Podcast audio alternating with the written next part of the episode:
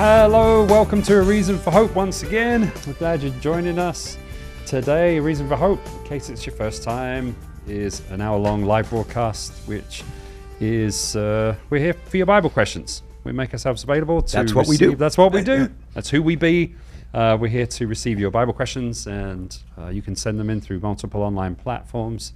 So, any honest, sincere question you have about the Bible or Christian living, or maybe even other religions and worldviews, as uh, how they relate to Christianity, how they relate to what the Bible says, maybe something you're going through in your life, you'd like a biblical perspective on it. The world is such a crazy place, things are changing. What does the Bible say about those things? Are these things predicted in the Bible?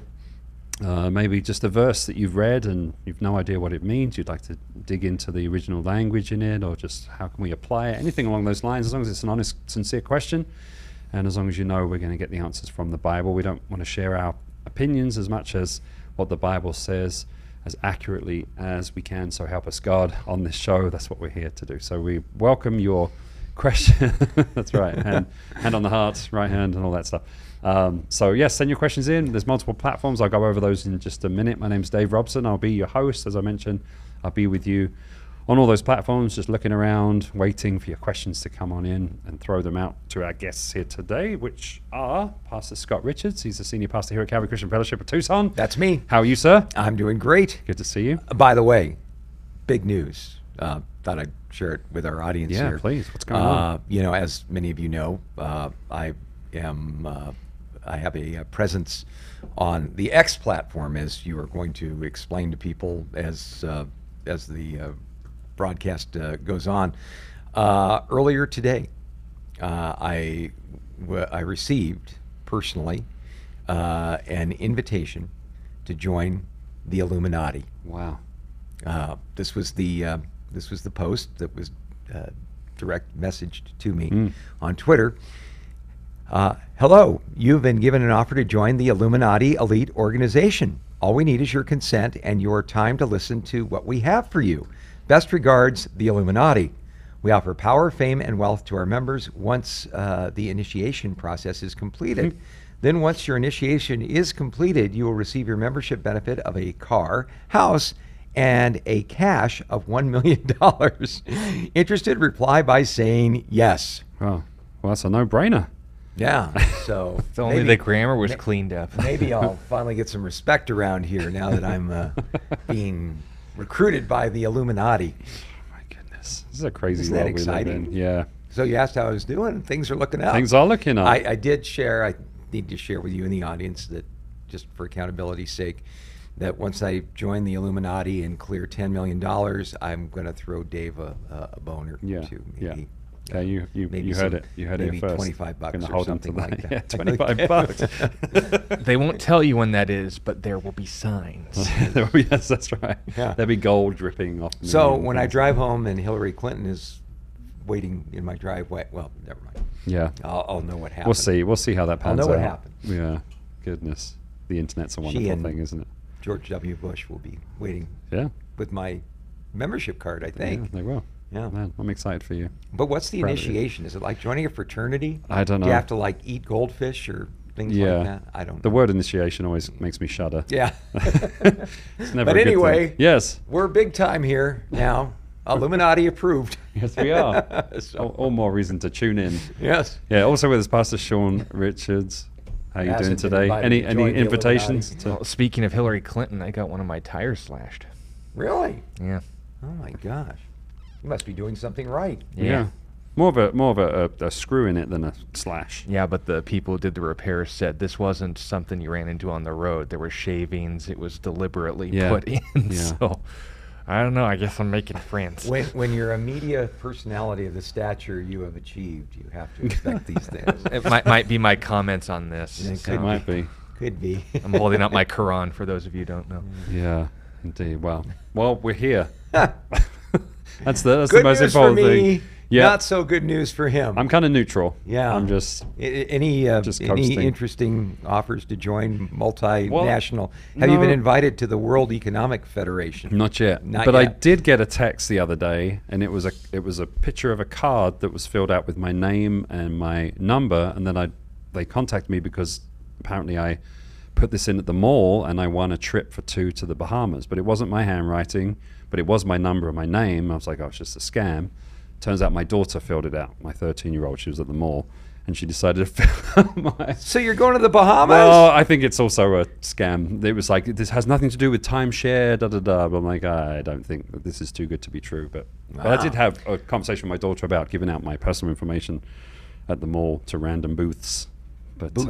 Um, booths. Who Yeah. goes Yeah. to malls Booth eye. anymore? Did you get a uh, Did you get a VIP suite for the Fyre Festival there in the Bahamas? Oh boy, look that up. That is a story. Yeah, that was really something. Yeah. Anywho, yes. Yeah. I've been to one of those timeshare things, and I promised I'd never do it again. It was awful. I'm glad I escaped with my life. Anyway, moving swiftly on.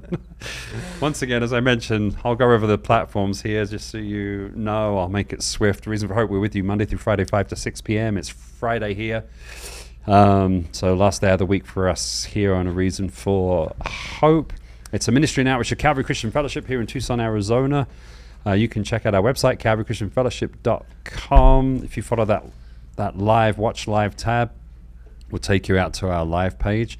Uh, but check out our website. We have services on a Sunday and Wednesday evening. We have uh, Bible studies and uh, men's groups, women's groups, all kinds of things going on. So certainly, if you're in the Tucson area, you're looking for somewhere to worship, somewhere to get in the Word, you're welcome to come along and fellowship with us. Of course, uh, CalvaryChristianFellowship.com. Get more information there, or reach out to us. But as I said, follow that Watch Live tab. That'll take you to our live page, uh, ccftucson.online.church. You can type that right in your browser as well. We're live there. You can sign in and uh, send us a question through the chat function there. When we're offline, you'll see a countdown to our next event. You'll see a schedule of upcoming events as well, so you can see what we've got coming up.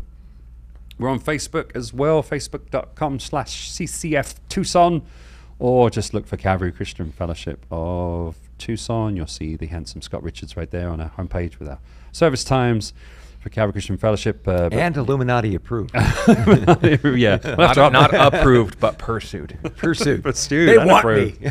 Pre-approved. Yeah, you'll, we'll have to change that picture out Yeah, for yeah. some of your new attire. yeah. There's a triangle in there somewhere. Yeah. Yeah. Yes. My goodness. Uh, but you can watch us live there on Facebook, and uh, don't, fun don't forget to like and share. We'd appreciate that. Share us around, and send your question in through the comments. Like I said, I'll be right there, watching and waiting with bated breath, whatever that means. Uh, we have an app for your mobile device as well. Calvary Christian Fellowship of Tucson. Look for us in your app store. You can watch us on your mobile device. Take us with you wherever you go. And we have a channel on Roku and Apple TV as well. So you can watch us on your big screen. What better to do with your time than sit around as a family and the pets and watch us on your big screen, all the uh, wrinkles and all. So that's available to you should you want to. We're on YouTube as well. A Reason for Hope is the name of the channel on YouTube. A Reason for Hope. Uh, don't forget again to like and subscribe. We'd appreciate that. And uh, ring the bell if you'd like to get a notification when we're live. Uh, that live tab is great because anytime we've been live, it automatically archives. So if you missed a show, you want to recap uh, on something, you want to go back and see how Scott promised me a little handout when he becomes a millionaire. You know, we want to keep track of that. So you can keep track of that on YouTube, on the uh, archives there. And we upload other content as well on YouTube. As Pastor Scott mentioned, he's on X, formerly known as Twitter. You can follow along with him on there, all kinds of funnies and shenanigans, but also you know serious stuff with what's going on in the world, uh, commentary on um, the news as it unfolds, things like that. Scott R4H on X, formerly known as Twitter. We're on Rumble as well. If you use the Rumble platform, a reason for Hope Bible Q&A, look for us on Rumble. We're not live there, but we post video content. And then questions for hope at gmail.com is our email address. Questions for hope at gmail.com. You can shoot us an email right there with your question. We've got one from Bob today that we have lined up probably first, I imagine, today. Um, but uh, keep in mind, if you listen to your us, uncle. Bob's your uncle. That's right. Fanny's your aunt. Yeah. I have no idea what that means, but we say it. Uh, um, it's hard to describe. Someone's asked me, what does that mean, Bob's your uncle? And it's like, it's hard to translate, but it's just kind of like, there it is. You know, it's done kind of thing. But some things like that are the hard to translate Probably Bob just a statement of fact. we have into no- American. What's that? That's a statement of fact. Yeah, right. Yeah, Bob's your uncle. Well, you do this, do that, and then Bob's your uncle. It's complete. It's I know it means a lot of things, but Anyway, what was I saying? If you listen to us on the radio, uh, keep in mind Silly that you British are people. listening to these guys are. I think it's because it's Friday night. These guys are a little bit wild. We're gonna have to do extra, you know, reining them in. I've But, had a uh, day. Welcome. Yes, you have. You Yes. have. I'm glad you're here, and you had your car with you. But um, on the radio, you're listening to the last show that we did pre-recorded. Keep that in mind. So questions for hope at gmail.com. Use that email address when it's safe to do so to send us your question. But all those other platforms, we are live. Please do send your question in. Once again, any Bible question, we are more than welcome to receive that. We have questions from very deep, nuanced questions to great question yesterday.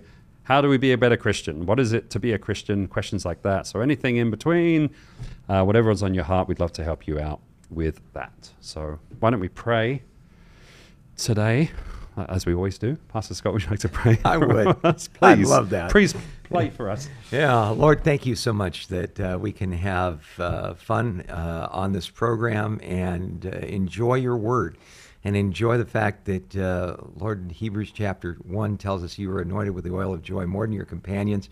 Thank you, Lord, uh, for being able to start uh, on, a, on a happy and lighthearted note. And we, uh, among all people, have something to be happy about. We're going to heaven someday because of what you've done for us. And uh, Lord, we do pray that the questions that are posed here would be treated with the uh, sobriety and seriousness that they deserve. Uh, but Lord, we pray that the whole uh, panorama, the fruit of your Spirit, love and joy and peace, patience, kindness, goodness, gentleness, faithfulness, and self control would be manifest here on this program, and the people would come away refreshed because they've been in your presence, heard your word, and been ministered to uh, at a, that heart to heart level as you alone speak to them. Thank you for this privilege. In Jesus' name, amen. Amen. Amen. Was there anything to declare as we Well, um, number forward. of things going on here. As uh, many of you know, uh, the United States uh, has now officially uh, militarily responded uh, to the deaths of three people uh, killed by a uh, suicide drone, as they call it, in a base in Jordan earlier this week.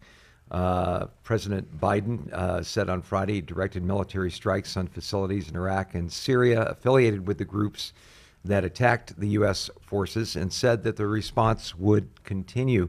Uh, this is his quote Our response uh, began today. It will continue at times and places of our choosing. The United States does not seek conflict in the Middle East or anywhere else in the world. Let all those who seek to do us harm know this if you harm an American, we will respond. Uh, the fascinating thing about our response uh, has been that it was uh, a delayed response by a number of days. Uh, in fact, uh, the United States informed Iraq ahead of strikes on Friday against the three militant sites in the country, uh, just minutes after Iraq's military condemned them as a violation of Iraqi sovereignty. Uh, White House National Security Council spokesman John Kirby told reporters, We did inform the Iraqi government prior to the strikes. Uh, Kirby said that over 80 strikes were carried out by U.S. forces at seven facilities, three in Iraq and four in Syria. Where I guess this uh, becomes uh, controversial is, uh, first of all, uh, the delay that was involved there. Catherine Herridge, the reporter, reported that uh, the uh, main Iran- Iranian Republican Guard Corps unit commander in the region was given more than enough time to leave uh, his position in uh, in Iraq and uh, to safely head away uh, back to Iran. So uh, the interesting thing is uh, some of these uh, militant sites have been struck. Uh, critics of the administration's uh, response to this, first of all, say that Iran is the one that is behind all of this. Iran gives the go ahead. And yet, uh, our uh, U.S. Uh, foreign policy seems to have a commitment to trying to uh, win Iran over to the tune of giving them $6 billion for the exchange of hostages, easing sanctions against their oil imports, and so on. Uh, in fact, the 6 billion uh, released for the hostages happened uh, just uh, about a month before the October 7th attacks uh, on Israel. So uh, the criticism that's involved with all of this is if you're going to make Iran pay for its military adventurism in the region, you attack things like Iranian oil facilities that is really going to have a dent on them. You attack Iranian Republican Guard Corps uh, key strategists and key personnel, as Israel is wont to do. Um, you know, essentially, Uh, some people on uh, the X platform uh, have uh, made statements like, "We are now at war," with uh, lots of question uh, uh, exclamation marks and so on. Uh, I responded to that, say, "No, we're not at war. We are at gesture at this point, um, because uh, these uh, uh, amazing people who lay down their life uh, for their country have uh, been returned to the United States today. Uh, there had to have been some kind of military gesture to go along with all of this. Now, whether uh, we're proven wrong here that these waves of attacks, as they are described by our administration, end up doing some serious uh, economic, uh, military, or commercial damage to the Mad Mullahs in Tehran remains to be seen. I would say the odds of that are slim and none. It does appear that our administration is carrying on the previous uh, administration, that is, hopscotching beyond the Trump administration back to the the Obama administration's policies of saying that if we strengthen Iran, that is the best way to bring total peace to the region. Well, it would bring total peace to the region if we strengthen Iran and they wipe out Israel altogether, and you have uh, from the river to the sea uh, Palestine being free of Jews. There would be no more warfare going on there, at least until uh, the restive uh, factions of Islam decided to fight with each other. Uh, so uh, the fact of the matter is, we'll see exactly how far this sort of thing goes. I would bet you dimes to donut holes. It's not going to go very much farther than attacking, say, some missile emplacements and things along this line of uh, various uh, Iranian backed militias, but without doing any damage to Iran or to the Iranian Republican uh, Guard Corps uh, commanders and the people that are pulling the strings there, which is very, very sad. Uh, as far as Israel is concerned, uh, you know, there was a very fascinating post that ran on on the Twitter site, uh, or I should say on uh, the Telegram site. It was also uh, one that was uh, posted on uh, Twitter, and it was a tweet that was put up by a Israeli journalist, journalist Hillel Fuld. It said this, and I think it sums up the situation very, very well. Uh, he said this I've said it before and I'll say it again. The West needs to stop thinking that its core values are in line with radical Islam. Uh, you see, in the civilized world, we have some core beliefs. For instance, if you treat someone with respect and dignity, they will reciprocate. The thing is, radical Islam does not share that value. You can treat a radical Islamist with all the dignity in the world, but you're still an infidel and they want you dead, irrelevant of how you treat them. Or dhimmitude. The West needs to understand that radical Islam's war is not about land, human rights, or anything other than a religious ideological war on everything we believe in. We like to give them fancy names like Hamas, Hezbollah, Houthis, ISIS, Islamic Jihad, etc. You can call them whatever you want. It's all the same garbage. You can march for them day and night, but don't kid yourself to think that you have that if they have a chance to bring October 7th to a theater near you, that they'd hesitate for a second. They wouldn't hesitate for a second, and if Israel doesn't defeat Hamas in this war, they won't. Uh, the West is next. The thing is, it's not politically correct to say it, but radical Islam is a global plague. This isn't about Israel. This isn't about land. This isn't about a state. This is about dead Jews and the defeat of the West. Another example, which took me years to internalize, is that in the West we have morals, we have ethics, we have red lines we would never cross. There are some things that we that are never okay. That is not the case for radical Islam. It's time we internalize this. For them, rape is okay, pedophilia is okay, mutilating bodies is okay, burning families is okay, decapitating babies is okay. They have no red lines. The most tragic part of it all is the indoctrination of children who are taught to murder infidel from age zero. You cannot make peace with an ideology that believes you do not have a right to exist. It's really time the West understands that taking their values and applying them to the world of radical Islam is both ridiculous and dangerous. Just like no moral person thought that making peace with the Nazis was a good idea, just like everyone understood that Germany had to be denazified, even if that entailed many innocent lives lost. The same is true for societies run by radical Islam.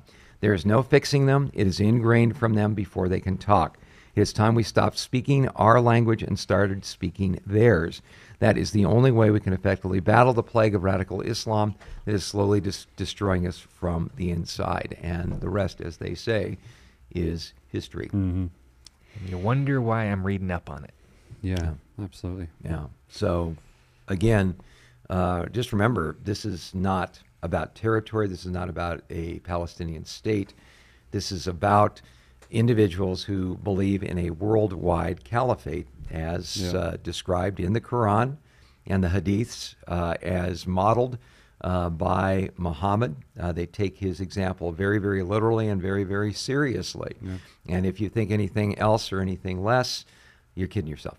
Yeah. So, note that are there Muslims that don't know anything about their religion or take it seriously? Same for Christians. But here's the problem: they'll be just as much a target of the people who take Islam seriously as the infidel, Hmm. because they're under the death penalty of being hypocrites.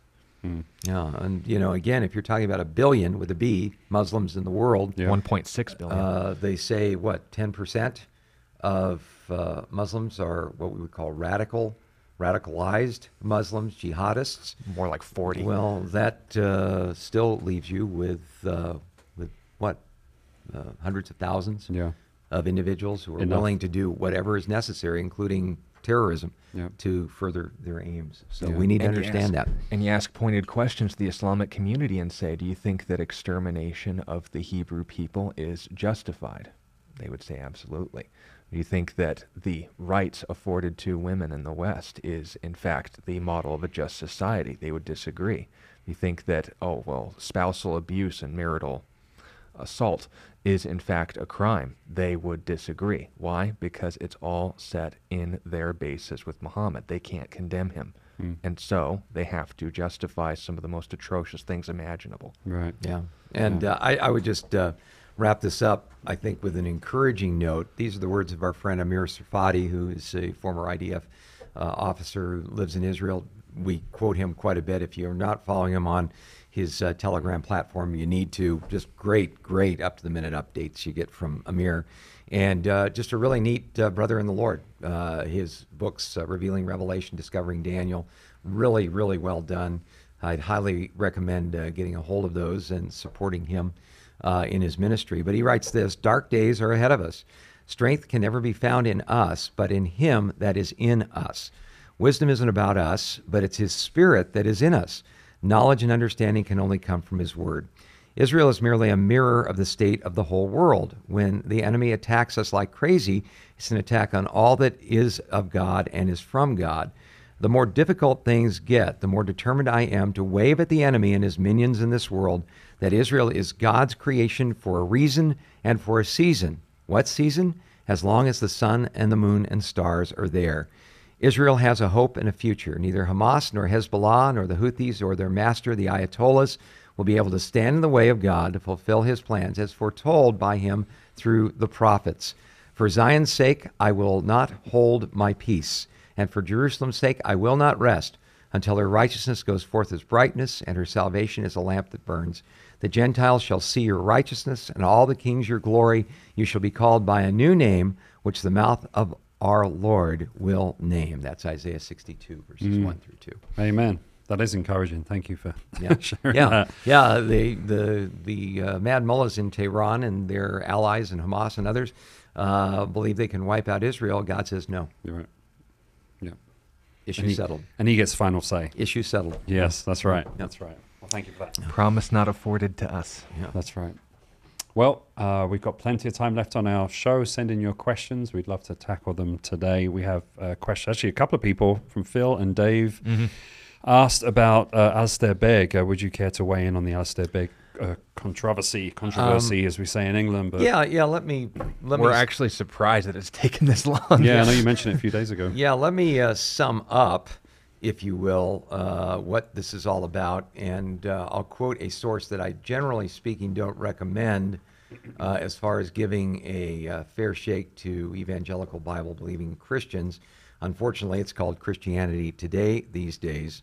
Uh, gone very, very much to the left in terms of their uh, editorial policies. But uh, summing up, what got Alistair Begg into big time trouble. If you've been under a rock, you haven't heard about all of this. Alistair Begg, hope of uh, uh, host of a program called Truth for Life, uh, very well known, very beloved uh, Bible teacher from Cleveland, Ohio. Uh, nationwide radio broadcast, spoken here in Tucson at a number of pastors' conferences we've attended down through time. Yep. Uh, really enjoyed his quote saying that if a man will cheat golf, he'll cheat at anything. Don't trust him. But uh, anyway, that's uh, that, that's neither here nor there.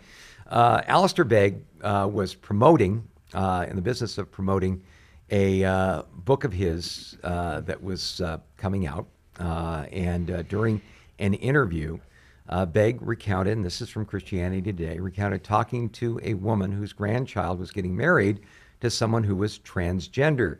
Begg, who has a long, uh, unequivocal track record of opposing same sex weddings, suggested she go to the wedding and bring a gift. By doing so, she would show her love for her grandchild, even though she did not approve of the wedding. Here's his quote Your love for them may catch them off guard, but your absence will simply reinforce the fact. They said, These people are what I always thought judgmental, critical, unprepared to countenance anything.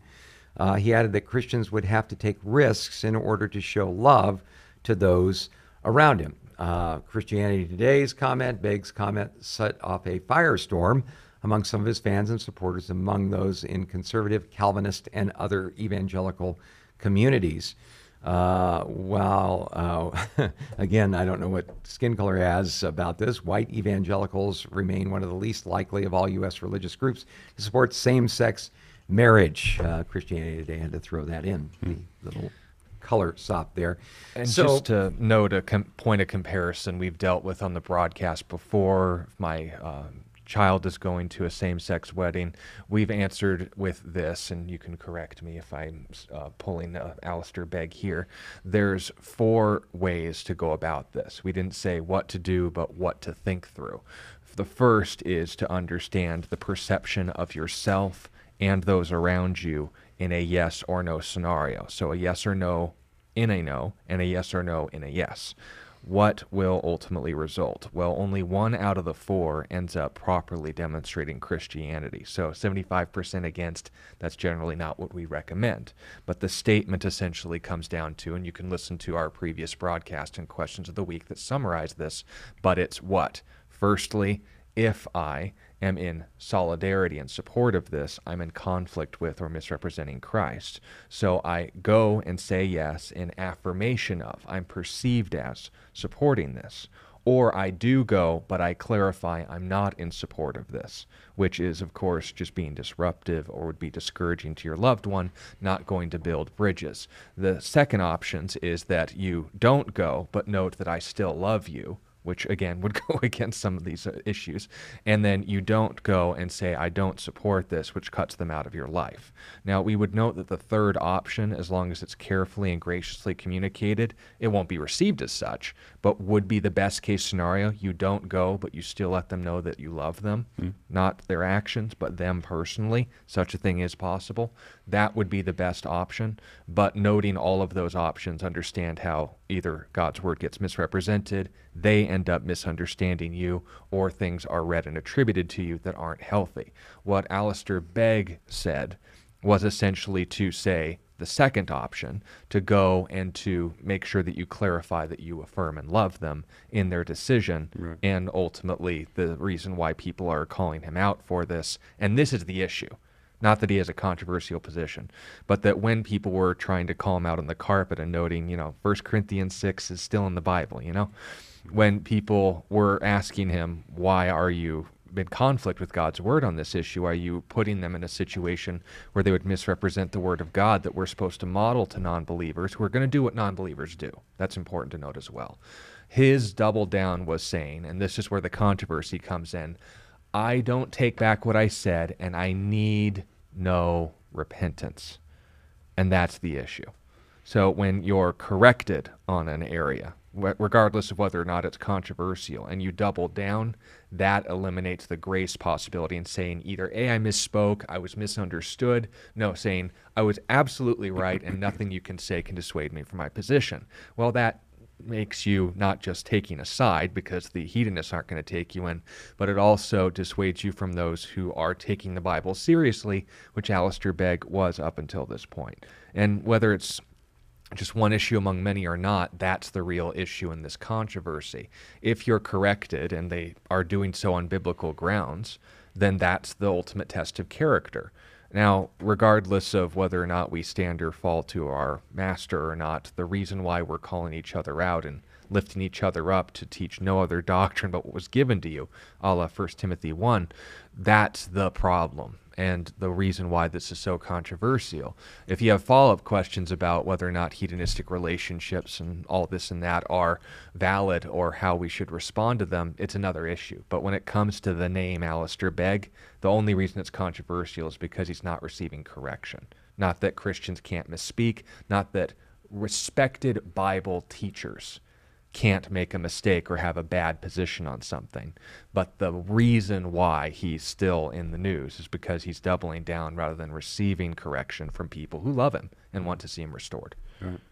Yeah, and uh, you know, I guess the you know people have, have asked on our Twitter feed, you know, what our take is on this. Uh, I just think it really comes down to two key principles, and what does this mean for us as believers in Christ? Uh, in uh, the book of Hebrews, chapter 13 and verse 4, we are told marriage is honorable among all and the bed undefiled, but fornicators and adulterers God will judge. Now, what this passage in Hebrews is telling us is that marriage is not a human institution. Not that it doesn't involve human beings, but it is the first and uh, most powerful and profound gift that God gave to man before the fall. Uh, God was the one who, who created Eve from Adam's rib, brought the woman to the man, presided over the same marriage. Jesus himself, in the book of Matthew, chapter 19, uh, when asked about divorce, uh, said, Have you not read that from the beginning he who made them made them male and female? Therefore, a man shall leave his father and mother and be joined to his wife, and the two shall become one flesh. What God has joined together, therefore let not man separate. So, what Jesus was emphasizing here is that from the very beginning, God designed marriage and defined marriage as one man, one woman committed together for life. Uh, that there are really three parts of a marriage a man and a woman, and God, who through his Spirit makes the two one flesh. That's the essence of it. It's not just a, a, social contract. It's not just something that's good because it provides stability in a, uh, in a, a society. It is an, an, an intrinsically and inescapably spiritual arrangement. And uh, the Apostle Paul in Ephesians chapter 5 goes on and says that when a husband and wife come together, they are modeling to the world an invisible reality in two fronts. First of all, uh, in the book of Ephesians, chapter 5, we are told that wives are to submit to their own husbands as unto the Lord.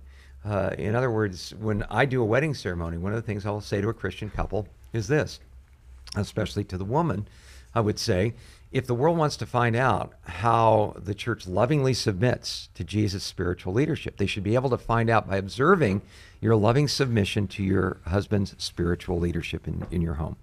In the same way, in that same passage, it says, Husbands, love your wives as Christ loved the church when he gave himself for her, that he might present her to himself a glorious church without spot or wrinkle or any such thing. Uh, the the responsibility of a husband is to love his wife in a self-sacrificing way. And I'll say to the the husband uh, making the vows, if the world wants to find out how Jesus unconditionally and sacrificially loves his people, they should be able to find out by seeing your unconditional and sacrificial love for your wife. That's what the picture is. Now, when we redefine marriage in a different way, we've distorted that picture. And uh, when uh, the, the writer of Hebrews says we distort it in one of two ways either through fornication, that is, having sex before marriage without that commitment, or adultery, having sex with someone outside of that one man, one woman committed together for life uh, situation. God takes notice. It says that he will judge.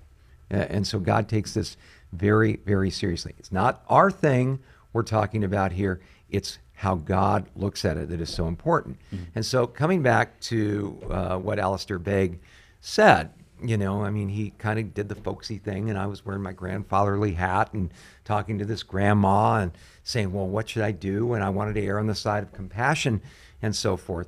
But, uh, you know, I think there's a great quote uh, on the gotquestions.com uh, website. Really great website if you've never uh, checked it out. It's gotquestions.org. Uh, but it, it uh, look up their answer on gay marriage in general. How should a Christian feel about this? But I love this paragraph. It says, suppose a Christian could attend a gay wedding and somehow communicate clearly that he is supporting only the individuals getting married and not their lifestyle, which seems to be Alistair Begg's position. The individuals he is supporting are still holding an event which celebrates their immorality. There is no way around the fact that a gay wedding ceremony or a marriage of a man with a transvestite uh, is a celebration of sin. We support an alcoholic friend by helping him refrain from drinking, not by going to a bar with him. We support a friend addicted to pornography by making him accountable and getting him help, not enabling him to hide his addiction. In the same way, we support a homosexual friend by helping her out of the lifestyle, not by signing a guest book at a celebration of homosexuality. We do not truly help our friends by attending an event where their sin is applauded. Mm. And you'll notice at every wedding, I've never been to a wedding where it doesn't happen. When the, the officiant says, uh, I now pronounce you husband and wife, uh, you may kiss your bride, they kiss the bride, they're introduced, what happens? Yeah. Applause. Right. Why? Because you, as you attend a wedding, and you need to understand this, are bearing witness to this wedding. Right. What you're saying by your attending there is I support this. I stand Yeah. with this. I am with you in this. It is not just, well, I am personally and morally opposed to everything that's going on here, but I'll be here because I'm such a nice person. Yeah. You know, I don't want you to think bad of me. Right. Uh, you know, I'll even give you a wedding gift, you know, and Alistair Begg suggests giving them a Bible. Well, that would be almost like, say, someone who was, uh, say, totally in favor of gay marriage and found Christian definitions of marriage completely reprehensible, going to a Christian couple's wedding and uh, giving them as a gift maybe some gay pornography. It would be just as offensive, you know, in the long run. So one thing I've discovered over the years is that, you know, we should not, as believers in Christ, set up unnecessary barriers uh, and boundaries between a believer, uh, between a non-believer and coming to know the love of Jesus Christ. We should, insofar as we can, reach out to them and let them see within us and hear the good news of Jesus Christ. That should be our job one. We have to be very careful, though, in our enthusiasm and our desire and our love for the people that maybe are on the outside looking in a relationship with God, to think that somehow by setting aside our standards, we're going to win them over. Right. Um, you know, when I was in uh, at the U of A, uh, they had a celebration for my fraternity's I don't know 50th anniversary or something like that, and uh, uh, the uh, president of our house decided to invite a local clergyman from a very left-leaning church to come and present a benediction at this particular gathering. Well, the the main uh, display thing of this gathering was a pornographic cake. And uh, you know, I mean, I walked down and looked at that, and you know, as a, believer and wanting to reach guys in the house and got a Bible study going, I just, oh my gosh, look at this. But the thing that really bothered me was the clergyman looked at the pornographic cake and said, "Oh, isn't that isn't that just uh, wonderful? Youth is so great, and oh, you know," and he, and he was so uh, trying to schmooze up to these people that were completely rejecting anything that had to do with Christianity. Yeah. I just remember uh, the guys who went to the Bible study that I'd gotten going, they were taken aback. And even the non believers were kind of laughing at this guy because he just came across as, uh, you know, a condescending sort of doofus. Yeah. Just You know, you're a, you're a pastor. You're wearing a, you know, I mean, he was wearing this pink outfit with the collar and all this stuff. You're a pastor. How can you be looking at that and saying that's okay? Yeah. Even non believers knew that. yeah.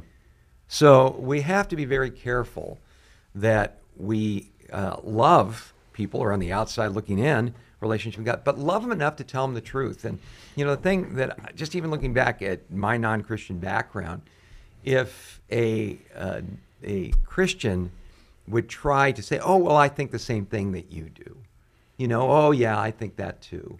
You know, I'd look at them and I'd go, no, you don't. Hmm. You know, and I knew they were just trying to get on my good side or you know to to avoid an argument or things like. And I had no respect for that. Yeah. I had more respect for someone who would honestly tell me that if you don't believe there's a God, someday you're going to meet him. I had more respect for that because Right. at least they were telling me their truth from the heart Yeah. than somebody that was just trying to kiss up to me. Yeah. And uh, and so for those reasons, um, you know, I, you know, everybody, uh, I guess to use the golf term, gets a mulligan sometimes. I hope Alistair Begg will back off and realize that he just hit one into the out of bounds. And, Yeah. And but uh, kind of the doubling down is the troubling part. Right. I've got nothing to repent of. Yeah. You Yeah. know, and and and you know, really, okay, we can debate this issue, but don't you think uh, that creating this kind of a stir and controversy for really no good reason among the body of Christ is something that you might want to say, I could have done that better. Right. You know, I could have phrased this in a different way. Um, rather than say, well, look at all my track record and you know where I stand in all this, but I'm not backing off on this one Yeah. you know Yep. so as a pastor if i preach a sermon and i have preached sermons that have led people more confused than clarified on the word i need to repent of that i need to do a better job hmm. you know? And and i think the the people will be endlessly forgiving if people are just honest enough to say yeah I, I blew it. I could have done better. Right. but just say you know how dare you question the great and powerful oz Yeah. you know I, and believe me i'm speaking firsthand. It's really really hard as a pastor when someone comes up and says you know what you said here in the word i just don't see where it lines up here. Yeah. you know look at that and go oh wow you got a point Yeah, and that's R- rather than than just go into the you know shuffling and double speaking and you when did you go to seminary kind of thing Yeah. Well, and that's the difference. If someone were to come up and say, "Well, you know, Muslims are really offended when you said that Jesus died for our sins. They don't think that Jesus died. Look at Surah one uh, four one fifty seven. I would go, to quote uh, Tommy Lee from The Fugitive, "I don't care." but if on the other hand they caught a legitimate biblical case, we're under that authority, and that's the issue. This Yeah. doesn't seem to be the problem. That he wanted to more appeal to culture, which hopefully changes. Yeah. Yeah. So where do we, um, you know, draw the line with? I I- I'm mindful of a couple of friends of mine, people I know that have boycotted like places like Target, the store Target, because they support LGBTQ so much. Now I'm not going to shop there anymore. And putting children in vulnerable positions. Yeah, like where? I mean, where do we do? Is that the? Is that how we want to live our life? We want to just find out anyone that's in support of that and cut that off. Do we still go to those places to be a light? Like how? So should Christians boycott is the question. Yeah. You have to be consistent with that and where does it end? Right. Because there's, you know, oil companies that uh, fund Sharia compliance and the spreading of Muslim propaganda. There's, you know, com- the computers that we're using that are so associated with LGBT and hedonist stuff. So Yeah. you have to be consistent is what's ultimately the line. And if I'm going to say I don't support this because of this, then you have to plug that equation with everything else and pretty soon you have to convert to you know puritanism Living or in something live out in the yeah. Amish so uh, but that though those trees were planted by people who probably have a parks and you, you get the issue well, creation is fallen, so I'm. there's The- no way to hide.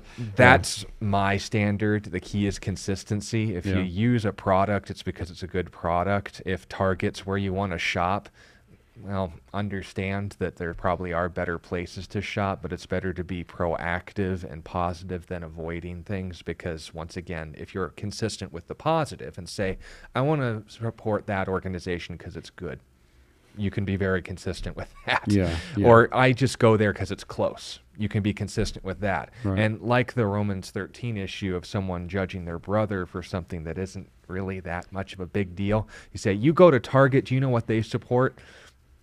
That- That's not a conversation worth having. but you know what you know don't disobey your own conscience Yeah. Yeah. um, you know, follow through on that. If if that's your your uh, deeply held belief, then fantastic. And you know, know why you're doing it and and and, and what you're doing. Uh, I, I think uh, you know whatever your hand finds to do, do it heartily as unto the Lord. Yep. Uh, you know, if you're going to make decisions about where you're going to shop or who you're going to support or who you're going to patronize, great, you know, but uh, you know, let these things come in, and you know, if you see something where an organization is supporting things, or like say in the case of Chick Fil A, uh, cutting off the Fellowship of Christian Athletes and the Salvation Army at the knees because they took a traditional view of gay of uh, of uh, marriage. Um, you know, there was a time where Sean, you and I would go out of our way uh, to go to Chick Fil A because they did take a stand for traditional marriage. Notice the position because of a positive stance. Yeah, and and we would go out of our way to, to patronize that and support it because you know, hey, you know, let's you know, all these people are going to be talking about boycotting. Let's Support 'em. support it and have a chicken sandwich. But you know what? Um, God bless you. When we found out that you know, here we made this principled stand and went there every week, and then we found out, oh, wait a minute, there's new management here, and they've tossed FCA out on its. I got saved through FCA for goodness sake. Yeah. So you know, to me, Positive uh, statement. there's beyond the there's other places I can go aside from Chick Fil A Yep. uh, to eat and feel better about it. Right. Do I recommend everyone boycott Chick Fil A? No, but my own personal conviction in this matter just Yeah. says I'm going to just drive down the block and go to In and Out. At least they put John three sixteen on the bottom of their cups. That's right. So Yeah. So note, positive positive uh, public statement was the reason we went. They no longer make said positive public statement. We no longer go. Yeah. We're not boycotting because they say this. We negative. It's they did this positive. No more. Yeah. We're Yeah. trying to be consistent. Yeah. And I like that what you said, being you know true to our convictions. Are we doing it in love? Are we doing it in faith, or is it out of pride, or something like that? You know, we Or can our tribe, our yeah. or our tribe. Yeah. yeah, I mean, just pray about it and ask Jesus what He wants you to do. Yeah. Yeah. Pretty simple. It kind of solves a lot of these things. just doesn't it? answer, yeah. That could be your your answer. Yeah. I'll do the show by myself and just answer that every question. Why don't you go. pray about it and ask Jesus what to do next? A question from Bob came in through our email address, questions for hope at gmail.com. Uh, Bob asked, What is some uh, some biblical guidance for boundaries in relationships? How do we decide when to separate ourselves from others or continue to pursue unity? How do we let God guide in that and not our own pride and insecurities? Well, like with the Alistair Begg issue, if they're seeking reconciliation, then pursue it. If they refuse reconciliation, then allow them the separation, like the whole Matthew 18 principle. If they have, if there is an issue with them, seek it out with them alone. If they won't hear you, just want nothing to do with the issue at large, then bring a witness, one or two, because noting the Old Testament, believe it or not, from the mouths of two or three witnesses, everything shall be confirmed. This is considered and being treated like a legal issue now. And then if they still won't hear you, bring it before the church and if they still won't hear you then to them let be a let them be treated as a heathen or a tax collector the kind of person you don't associate with. Now this isn't to be confused with but jesus forgave the sinners and tax collectors. Not the point. When we're talking to people about problems that we have with them our default and first step should always be how do i fix this and if they don't want to fix this, then you say, But I want to fix this, and God should be calling us to fix this. Mm-hmm. Meet on that common ground with people whose walks with God you both would respect. If they still don't seek that reconciliation, then remind them, inform them in the presence of those who they their community. This is an issue that we want to resolve. Yeah. Why is the we the iffy part here? That's when you understand that this is an issue of a hard heart and not yours. Because note on the other stat, what's the one obstacle that keeps us from wanting to address a person and say, you know, we really got a problem here? You have a personal experience with that, don't you? Um, Regarding uh, basketball. Basketball? You'll probably catch on Oh, in a oh, yeah. moment. I can tell the story. The guy that was point. throwing Oh, elbows. yeah, yeah, and, yeah, yeah, yeah, yeah, yeah. Okay, What's gotcha. the one I'll obstacle between Years us? ago, Scott yeah. was no. yeah. What's the one obstacle between us and when you seek reconciliation with people? It's our pride, the same kind of pride that would be at work in them not wanting to receive reconciliation. Just make sure that it's not working both ways. That's the key. Noting yeah, and the, and the, the basketball story. I was playing basketball at Calvary Costa Mesa when I was there. They have this wonderful gym, and uh, there was a new guy there who was like throwing elbows and talking smack, and I was trying to guard him, and he was raining down three pointers on me, which I didn't appreciate either. but uh, just really kind of a bad attitude, kind of a guy. And finally, I was just so frustrated, I just uh, stomped off the court, talking to this other guy, going, I don't know who that guy is, but you know, I come out here for fellowship and you know, play a good game. And, you know, this guy's just mouthing off. And, you know, you know, playing, you know, stuff. He's better than me. And, and- and and this other guy's like, yeah, yeah, yeah. You know, that's not. Well, this guy who oversaw, his name was Gerald. Uh, Gerald's about like six eight, so he definitely gets your attention. Uh, you know, he goes, hey, what's going on? And I said, oh, Gerald, you know, this guy. And I told him the whole thing, and he goes, huh. Well, maybe we should go over and talk to him. now I knew I'd been caught knee deep in my own flesh because the last thing in the world I'd wanted to do Yeah. was go talk to Yeah. this guy. Don't interrupt I my just- gossip I, with- just I'd worked up a froth of righteous indignation, and mm-hmm. but I knew he was right. You know, I, I knew that that was the right thing to do. So, oh, all right, I'll go ahead and do it. And I, you know, said, hey, you know, in the game, you know, you were doing, you know, he said this and all this. And I firmly, I fully expected this guy, based on the way he was playing, to say, you want to take it out back and we'll settle this. I thought, you know, uh, but then he just kind of looked down. And he goes, "Oh man," he goes, "I'm so sorry." He goes, I, "You know, I, I just I became a Christian just a couple years ago, and you know, it's just kind of the way I grew up, and I just I fall back into my old stuff, and I just don't even realize I'm doing it." And and I, he goes, "I just hope you'll really forgive me." And me and the other guy were grousing about him, kind of looked at each other. Well, you know.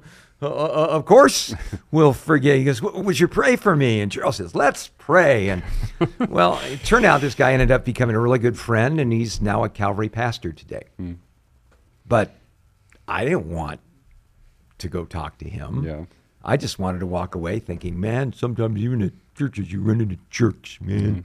Jerks are the problem in the world today, and I'm glad I'm not a jerk because I'm better than he is. you know, and down you go. So.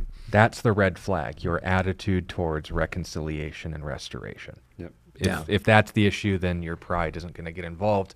If that is the issue, that's where pride's rearing its ugly head. That's our advice. Yeah, Yeah. And, and, and I mean, just Jesus' famous answer to Peter's question: "My brother sins against me and asks me to forgive him. How many times should I do it? Up to seven times."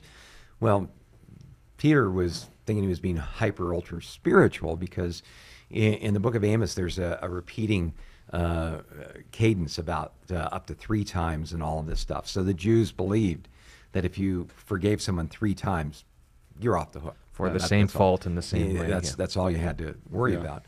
Uh, so Peter's doubled it, right? Right. And added one on top of it. Yeah. Some people even believe that you know he's throwing in David's restoration deal with Nathan and all that other stuff. It's another whole story. So he's thinking he's being hyper spiritual, and Jesus looked at him and says, "I do not say to you up to seven times, but up to seventy times seven. You know, and, and so some people will take Yeah. that and they'll go, well, that's 490. And this person's just bugged me. I think I'm probably at 332. So I'm probably about, you know, I'm getting close. No, that's not what he's saying. What he's saying is just an infinite amount.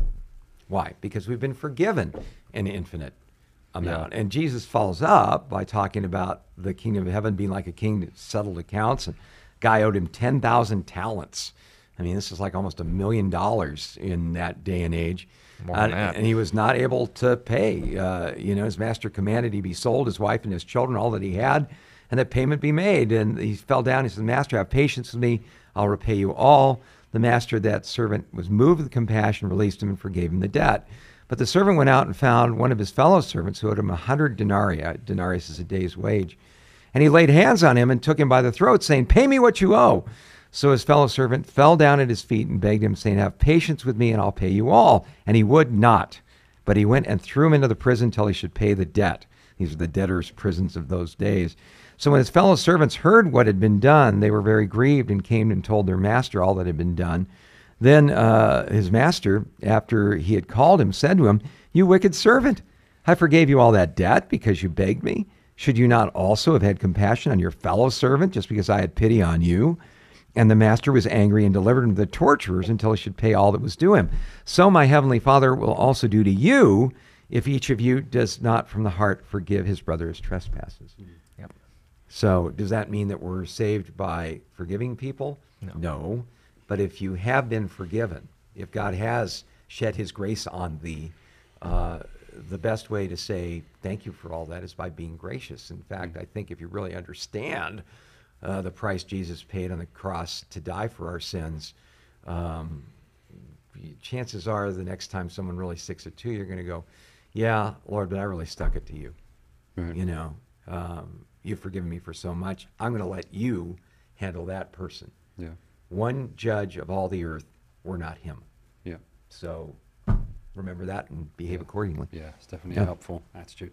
We have a couple of questions or entertainment related. Maybe we can Yeah, kill two birds with one stone. Yeah, um, question from Yari about the Sound of Freedom movie, and then a question from Color Outside the Lines is the name about the Chosen series. So maybe you guys can comment on that. The Sound of Freedom movie. And I- I'm the one in the room. Um, the Sound of Freedom is based on a true story, and it is a real life issue addressing uh, children's sex trafficking. Um, obviously, the individual who's showcased the movie, played by Jim Caviezel in real life, uh, I think the movie sort of could have played more into the role that his wife played in motivating him to do those things. It is mentioned, but the movie is, for the most part, almost shot for shot as to what they go through, not just the kids, but the people trying to save them, and of course, the political tape put in their way. It's also very amusing that a lot of Hollywood producers and politicians were very against the production of that movie, as if that is a surprise to anybody, probably stand in the way of their hobbies. But the point being made is this um, you look into the life of the individual that movie's about, he is a flaming Mormon. I mean, to the point where even Brigham Young would think this guy's weird. So when it comes to what he's doing and then the kind of theology that he espouses, understand he is doing a very good thing. But that doesn't mean that he has got all of his P's and Q's together with the Lord. So when it comes to the movie, just understand the focus of the movie, the point of the movie to make awareness of a real reality, and you'll be fine. As far as the Chosen series, uh, we address it pretty much every other week. Um, we don't, uh, Maybe maybe the easiest way to sum it up is uh, it takes great dramatic license with the story of Christ. That's kind of the biggie. Like for instance, Matthew is portrayed as being on the uh, Asperger's spectrum. You Oh, know, wow. well, you know, there's no evidence for that. There's Yeah. some statements and some incidents like where Jesus is kind of uh, bouncing off his disciples the content of the Sermon on the Mount that people will find a little distressing. But if you look at it as entertainment, you know, are there worse things to watch?